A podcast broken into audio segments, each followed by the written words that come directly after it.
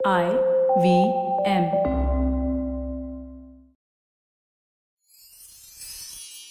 எத்திசையும் புகழ் மணக்க இருந்த பெரும் தமிழனங்கே தமிழனங்கே உன் சீரிழமை திறம் வியந்து செயல் மறந்து வாழ்த்து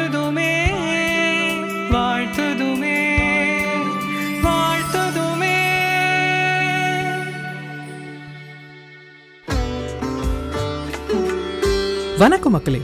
இது ஐவிஎம் போட்காஸ்ட் தயாரிப்பில் மருது மற்றும் அந்தோனியின் கண்ணகி காவியம். உங்களுக்காக இளங்கோவடிகளின் சிலப்பதிகாரம் ஒரு எளிய புதிய பார்வையில். கோவலன் மாதவிய பிரிய மாதவி துக்கத்துல உழல தனிமை மாதவிய கொஞ்சம் கொஞ்சமா கொள்ள. அவ அனுப்பிய கடிதத்தையும் கோவலன் படிக்கலையேன்ற வருத்தம் இருந்தாலும் எப்படியும் ஒரு நாள் வருவாருன்னு திரும்பி வராத கோவலனை எண்ணி விசனம் அடைந்திருக்கிற வேளையில கதையின் மறுபுறம் கண்ணகிக்கு அதிர்ச்சியூட்டும் கனவு ஒன்று தோன்றுகிறது. வாங்க மேலும் கதையில என்ன நடக்குதுன்னு கேட்போம். இது எபிசோட் ஒன்பது கணாத்திரம் உரைத்த கதை. கதையோட இன்னொரு புறம் கண்ணகிக்கு ஒரு அதிர்ச்சியூட்டும் கனவு வருது. அந்த கனவை எண்ணி வருந்தி தான் தோழி கிட்ட சொல்லணும்னு நினைச்சு தான் தோழி தேவந்திய சந்திக்கிறா. இப்போ யாரு தேவந்தின்னு தானே கேட்குறீங்க வாங்க ஒரு ஃப்ளாஷ்பேக் போவோம். ஒரு மாலை பொழுதுல ஒரு சமயம் மாலதி எனும் பெண் தன்னோட மாற்றாளுக்கு பிறந்த குழந்தைக்கு பால் கொடுத்திருக்கின்ற வேலையில அந்த குழந்தைக்கு பால் விக்கி அந்த குழந்தை இறந்து போதும்.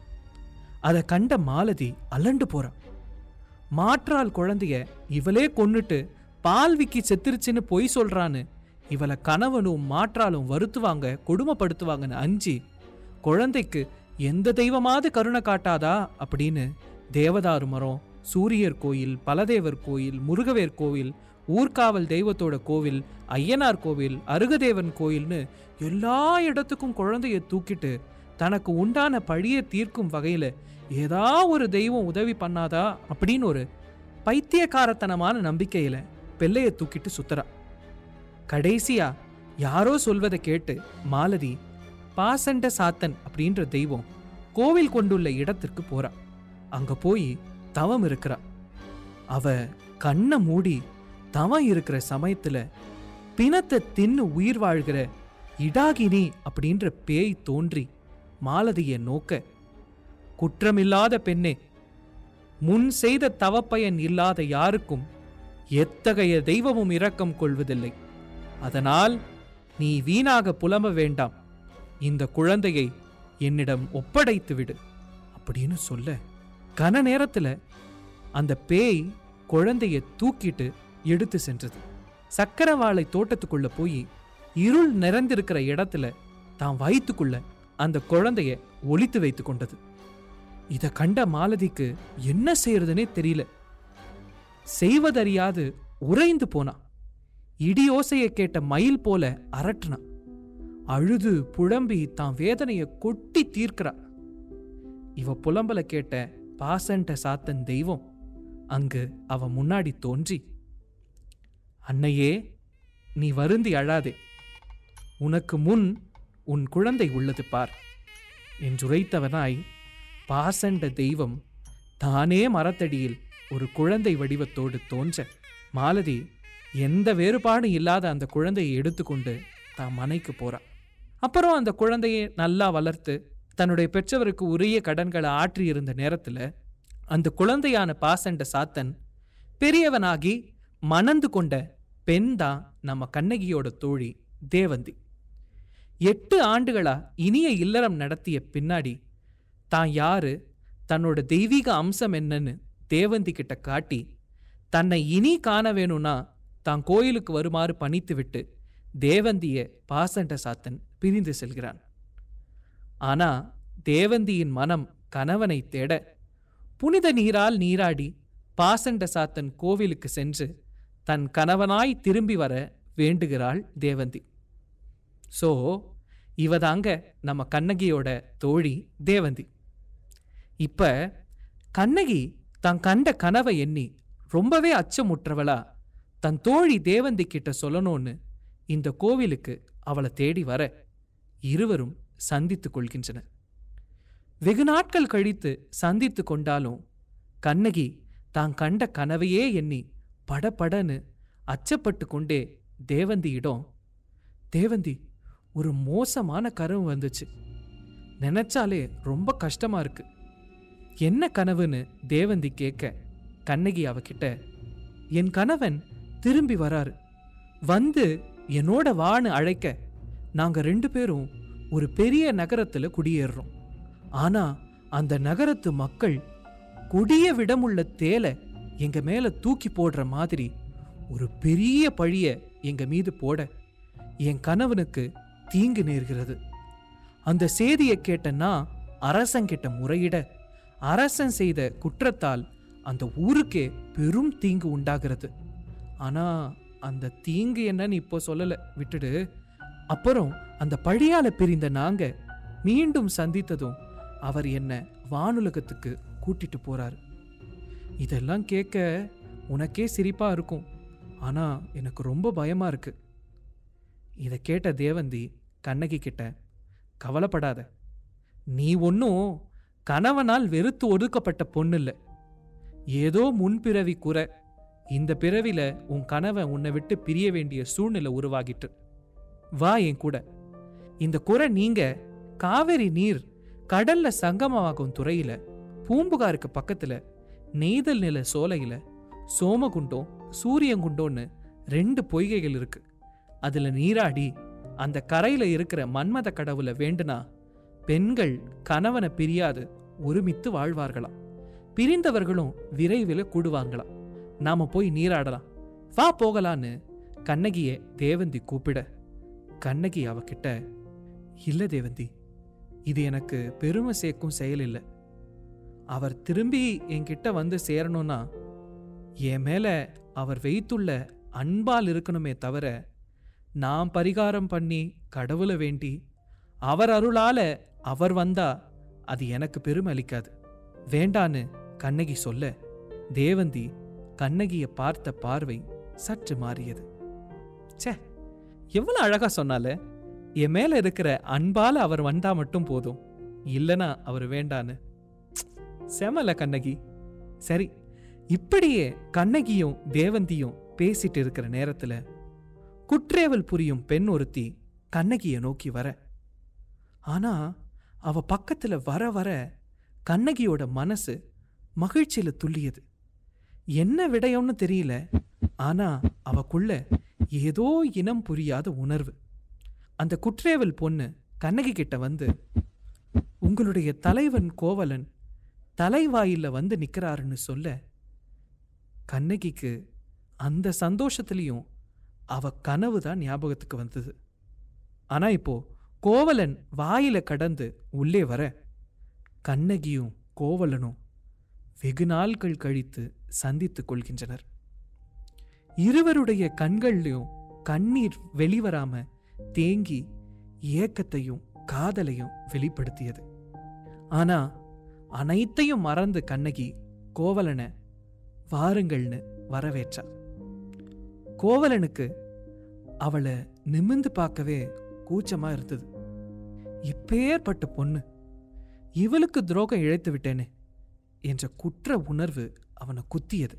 செல்வம் அனைத்தையும் இழந்து ஒன்றுமில்லாதவனா வந்திருக்கன் கண்ணகி.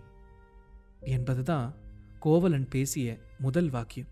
மேலும் உன்ன மாதிரி ஒரு பத்தினி தெய்வத்தை கற்பு தீய தனிமையில துயர்ல விட்டது என்னுடைய தவறுதான். கண்ணகி கோவலன் கிட்ட அதுல என்ன தவறு இருக்கு? இல்ல எப்போ உன்னை கைவிட மாட்டேன். என்று தானே அக்கினிய வலம் வந்து உறுதி எடுத்த? அதை மீறிட்டேனே அது தவறு தானே பக்கத்தில் இருக்கிற சந்தோஷத்தை விட்டுட்டு வேற எங்கெங்கேயோ போய் சந்தோஷத்தை தேடி அலைஞ்சேனே அதுவும் தவறு தானே கண்ணகி அவர்கிட்ட இல்ல நான் அதை தடுத்திருந்தா உங்க சந்தோஷத்துக்கு குறுக்க நின்ன தவற செஞ்சிருப்பேனே. துக்கத்திலும் சந்தோஷத்திலும் உங்களுக்கு துணை நிற்பன்னு தானே நானும் உறுதி எடுத்தேன்.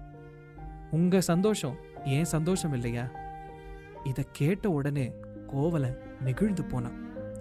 கண்ணகியை வாரி அணைச்சு ஒரு குழந்தைக்கு முத்தமிடுவது போல அவ நெத்தியில முத்தமிட்டான். கண்ணகி ஒரு ஒழுக்கம் கெட்டவளோட சேர்க்கைக்காக நம்ம முன்னோர் சேர்த்து வச்ச எல்லா செல்வத்தையும் இழந்து விட்டேன் கண்ணகி.